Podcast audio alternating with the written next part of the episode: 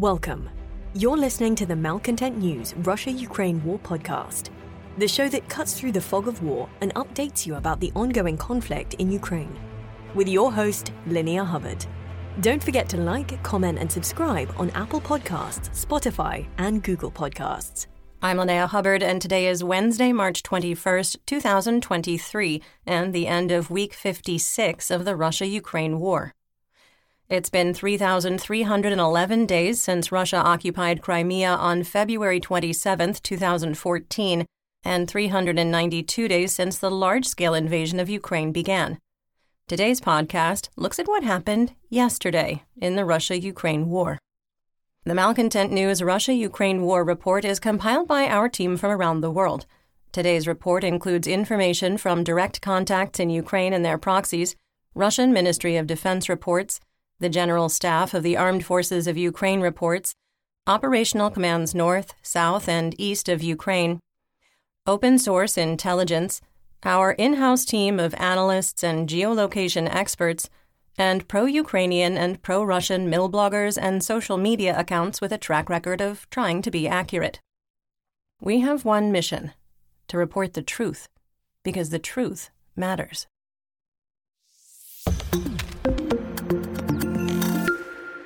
Let's start with our assessment of the current status of the war.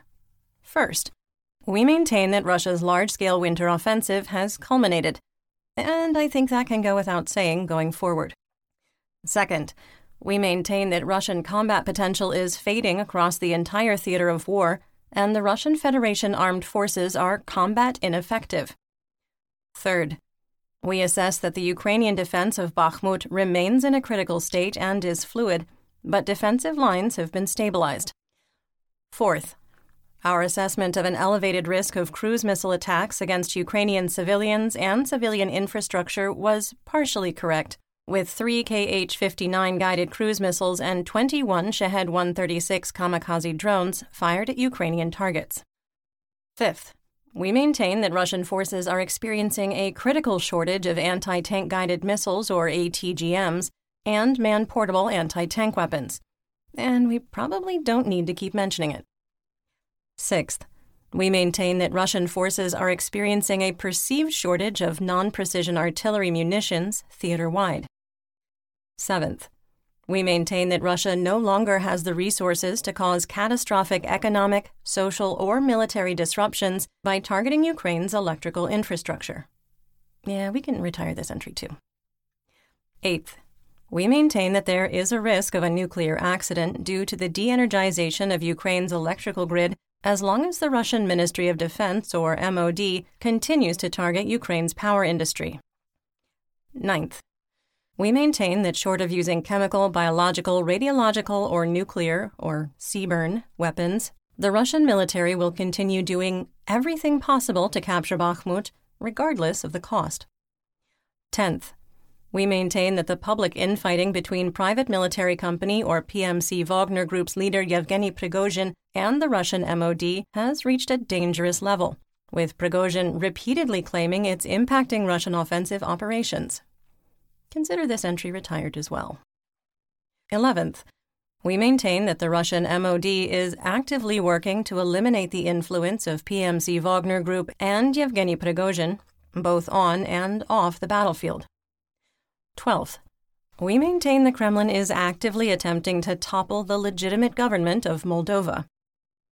And finally, we maintain the Kremlin is also actively interfering with the Georgian government's attempt to join the European Union.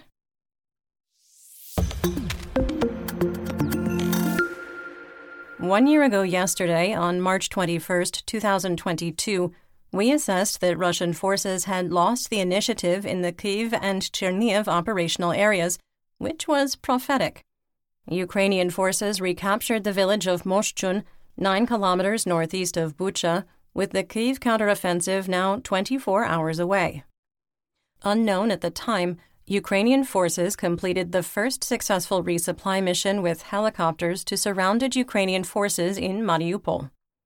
Russian forces punitively shelled Mariupol, and the V K S bombed Azovstal after Ukraine rejected an unconditional surrender demand.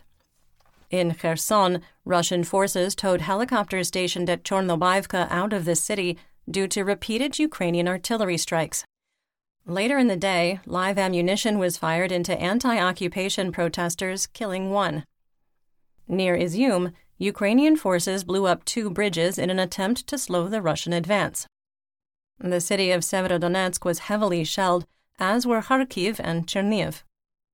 An official highway sign pointing to, quote, "F*** off," in all directions appeared near Odessa.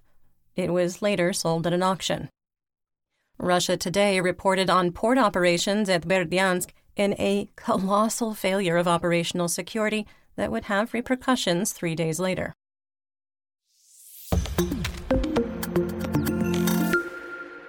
Let's get some regional updates, starting with Kharkiv. In the Dvorichna operational area, the General Staff of the Armed Forces of Ukraine, or G S A F U, reported that Russian forces attacked Masyutivka without success. Both combatants described Dvorichna and the Kupiansk operational area as stable.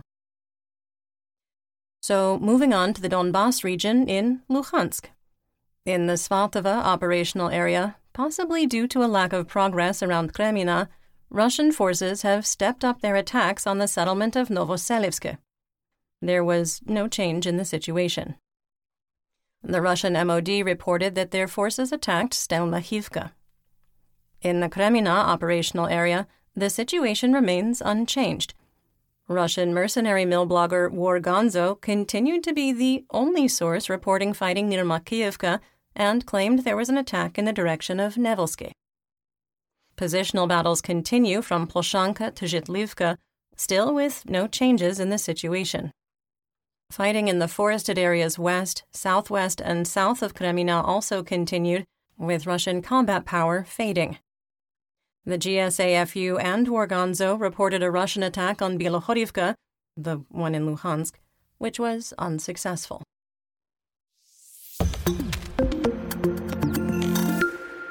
In northeast Donetsk, in the Siversk operational area, Russian forces attempted to advance on Verkhnokamianske from the oil refinery. In previous reports, we noted how the terrain is extremely unfavorable from that direction, and how Russian troops, including the Luhansk People's Republic, or L N R, Donetsk People's Republic, or D N R, and Bakhmut, have repeatedly failed to reach the village. In the Bakhmut operational area, fighting was intense, with Russian forces launching an anticipated renewed push, particularly from the south. There were reports early in the day that P M C Wagner mercenaries, supported by Russian troops, had reached where the MiG seventeen statue was once displayed and breached Korsunskoho Street, reaching as far as Avangard Stadium in central Bakhmut. Multiple drone videos showed squad-size Russian units advancing in multiple areas without armor support. NASA fire information for resource management systems showed that Ukrainian city center areas were heavily shelled. Russian forces could not consolidate or hold their gains, however, and were pushed back across the south. Near the MiG seventeen, Ukrainian forces claim that Russian troops lost between five hundred to seven hundred fifty meters of territory, while near the Mariupol cemetery gained one hundred to two hundred meters.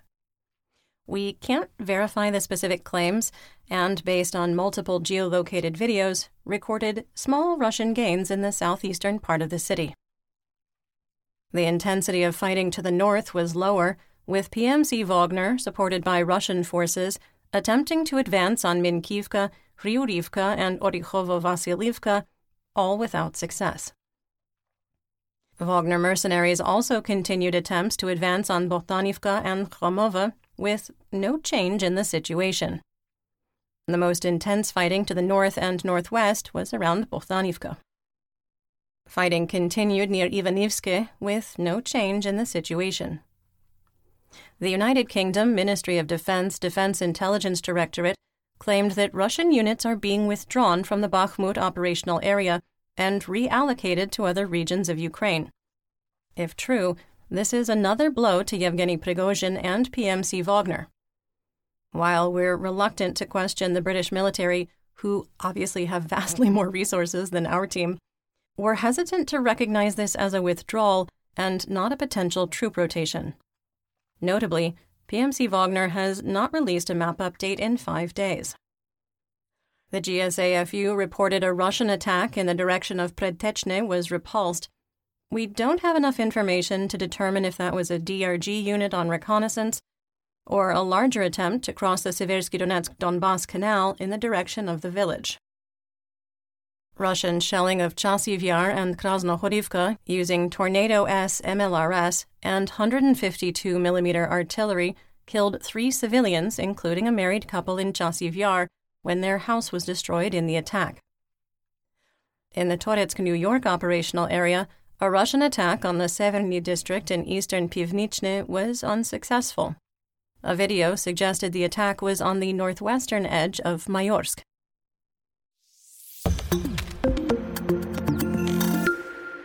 In southwest Donetsk, in one of the strangest occurrences in the open-source intelligence space, Russian and Ukrainian sources were mutually screaming that Stepova was not under Russian control and for social media users to stop spreading false information. In the Avdiivka operational area, we did pull the line of conflict closer to Krasnohorivka and pulled the gray area to the east side of the railroad tracks. The G S A F U reported that a Russian attack on Beredichi was repulsed, while Warganzo reported that the village was shelled and there was no attack today from Krasnohorivka. Warganzo also reported continued fighting for control of Kamyanka. To the south of Avdiivka, we pulled the gray area closer to the line of conflict after a series of videos showed that Russian forces had suffered catastrophic losses. Graphic photos and videos showed a World War One battlefield of a torn landscape and trenches so full of dead Russian troops they looked more like mass graves. Some may find the content disturbing, but as with most of the photos and videos we reference here on the podcast, we do link to them in our full situation report on Patreon. A Ukrainian commander called the most recent Russian offense a, quote, blob of troops with no real strategy. Without artillery and armored vehicle support, these losses will continue and are absolutely unsustainable. Russian forces supported by Mobiks transferred to the first Army Corps, formerly of the D N R, continued their attempts to advance on Avdiivka from Opitne and Spartak and continued to be unsuccessful. There was also a failed Russian advance on Syeverny and Pervomayske. In the Vukhledar operational area, Russian forces attempted to advance on Novomikhailivka and Vukhledar, also without success. A quick note, we didn't forget Marinka. There just weren't any significant combat reports today. You're listening to the Malcontent News Russia-Ukraine War Podcast. Our team of journalists, researchers, and analysts is funded by readers, listeners, and viewers just like you. To support independent journalism, please consider becoming a patron. You can find us on patreon dot com at Malcontent News.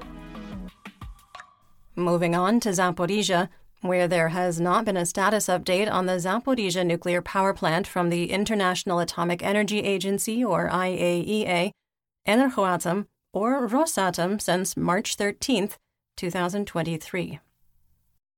So continuing right along to the Black Sea, Crimea, Mykolaiv, and Odessa region. Natalia Humenyuk, Director of Communications for Operational Command South, or O C S, reported twelve vessels of the Black Sea Fleet were on patrol, including two frigates capable of launching up to sixteen caliber cruise missiles. At the time of recording, information was limited about an air and sea-based drone attack on the Black Sea Fleet port and headquarters in Russian-occupied Sevastopol. Officials closed the adjacent waters to all commercial and civilian shipping traffic as explosions rocked the region for over two hours, starting around oh four twenty hours local time. Russian-appointed Gauleiter and so-called mayor of Sevastopol, Mikhail Razvozhayev, claimed three sea-based drone vessels were intercepted, with windows broken in one neighborhood from the explosion. A radio broadcast in Sevastopol advised residents what to do for future air raids, including proceeding to the nearest shelter, avoiding critical and military infrastructure, not touching or picking up unknown objects, and preparing a, quote, alarm bag. Crimean occupation authorities claim the entirely helpful broadcast was a hack and not an official statement. Russian S U thirty-five multi-role fighters launched four K H fifty-nine guided missiles at Odessa. Air defenses intercepted three missiles, while the fourth glanced off the third floor of the Temple of the Moscow Patriarch Monastery, exploding just past the building and wounding four clergy members of the Orthodox Church. Russian sources claim that a Ukrainian airbase was hit, destroying MiG twenty-nine fighters, with a video as evidence. However, there is no evidence of a missile strike on the airbase or destroyed equipment in the video. In north and northeast Ukraine, at least one Iranian-sourced Shahed one thirty-six kamikaze drone struck a dormitory at the Zhishchiv Vocational College of Construction and Economics in Zhishchiv, killing seven and wounding another seven. The website for the college indicated that classes were being held on campus. The college is located in a restive area with no legitimate military targets in the region. The Spaso-Preobrazhensky Monastery is to the north, and the Bukhrin Beachhead World War Two Memorial, where two hundred fifty thousand soldiers, mostly Ukrainians, died during the defense of Kyiv, is to the east. In Sumy, Russian forces firing over the international border hit the hromadas of Bilopilia, Velika Pisarivka, Svesa, Yunakivka, Esmen, Nova Sloboda, and Seredina Buda with ninety-six one hundred twenty millimeter mortars and one hundred fifty-two millimeter artillery shells. No casualties were reported. On the Russian front, reported that Ukrainian drones struck the Novosibirsk refinery, which belongs to the Russian state company Transneft. Power was knocked out in Mamai, Trostan, Druzhba, Novske, and Dubrivka. The anti-Putin Russian partisan organization Black Bridge claimed responsibility for the explosion and fire at F S B Border Services headquarters in Rostov-on-Don that killed four last week. Russian officials did not comment.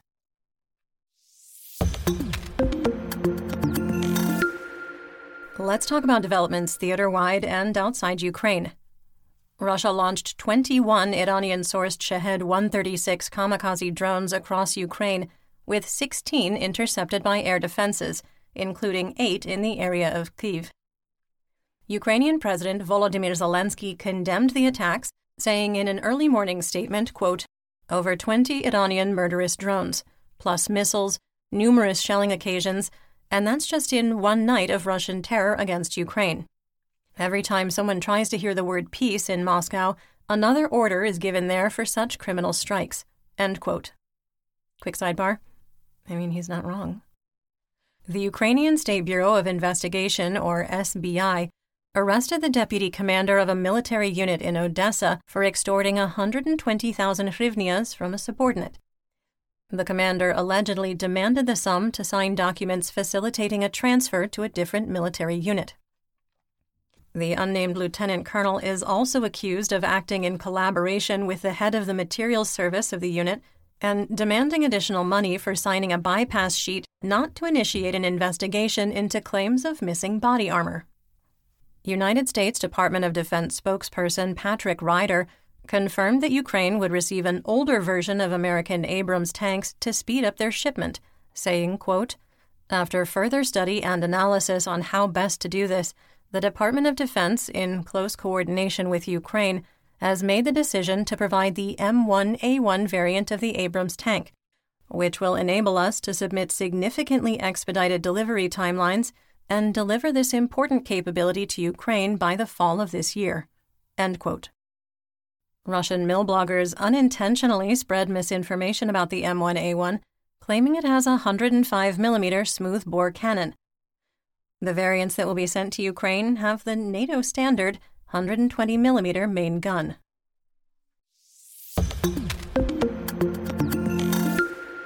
Speaking of deadly variants, let's talk about the Russian military and mobilization.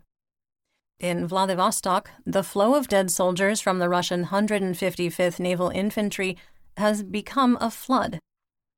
A two-and-a-half-minute video shows that a new cemetery area has been created, and mortuary trucks were arriving one after another.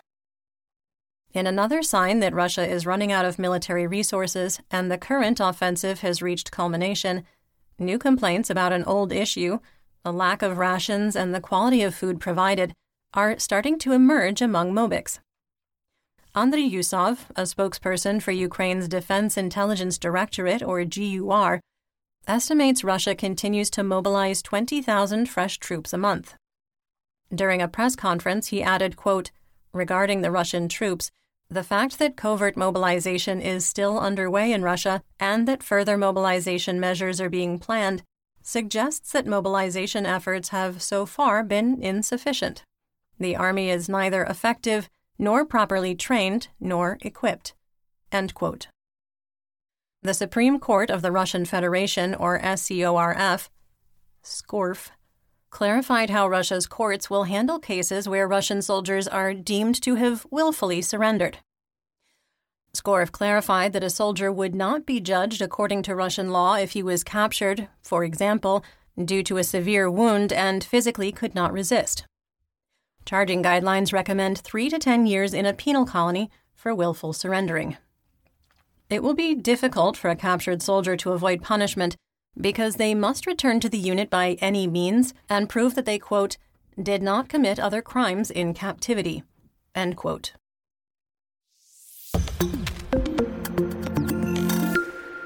In our War Crimes and Human Rights segment, we discuss events that might be upsetting to hear about. There is no graphic detail in today's incredibly brief report, but please feel free to skip ahead to the next segment. Timestamps are in the description. Fifteen children kidnapped by Russia were returned to Ukraine to their legal parents and guardians. The children were abducted from Kharkiv and Kherson regions over a year ago. So far, only three hundred eight children illegally taken to Russia have been repatriated.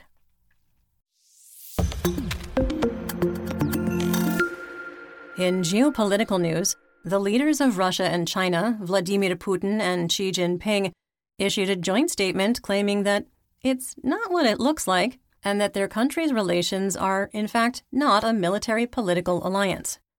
The document also notes that Russian-Chinese relations are, quote, mature, stable, self-sufficient, and strong, end quote, and, quote, the friendship of the two nations passed down from generation to generation has a solid foundation, end quote. Okay, quick sidebar. First of all, mature, stable, self-sufficient, and strong sounds a lot less like a joint statement and a lot more like someone's Hinge profile. And this alleged deeply rooted friendship, are we just going to ignore the Sino-Soviet split of nineteen fifty-eight or the Sino-Soviet border conflict of nineteen sixty-nine? The Second Opium Wars? Although, they didn't specify which generation to which generation. So I guess technically their so-called friendship could be passed down from millennials to Gen Z. In economic news, as part of the two days of meeting between Putin and Xi, Putin declared, quote, we are in favor of using the Chinese yuan in settlements between Russia and the countries of Asia, Africa, and Latin America. I am sure that these forms of payments in yuan will be developed between Russian partners and their colleagues in third countries, end quote. This was not going over well with P M C Wagner mercenaries in Africa, who are currently paid in U S dollars. The Russian Foreign Ministry insists they did not agree to the one hundred twenty day extension of the Black Sea Grain Initiative, only sixty days, and threatened to withdraw from the agreement. Again. The Russian Foreign Ministry insists they notified Ukraine, Turkey, and the United Nations of the decision. And that's what we know. Join me again tomorrow for more updates. Until then, stay safe, everyone. You've been listening to the Malcontent News Russia-Ukraine War Podcast. To help keep us independent, please consider providing financial support by becoming a patron. Want on-demand news in your hand? Download the Google News app and make Malcontent News one of your favorites to receive breaking news updates. Thank you for listening.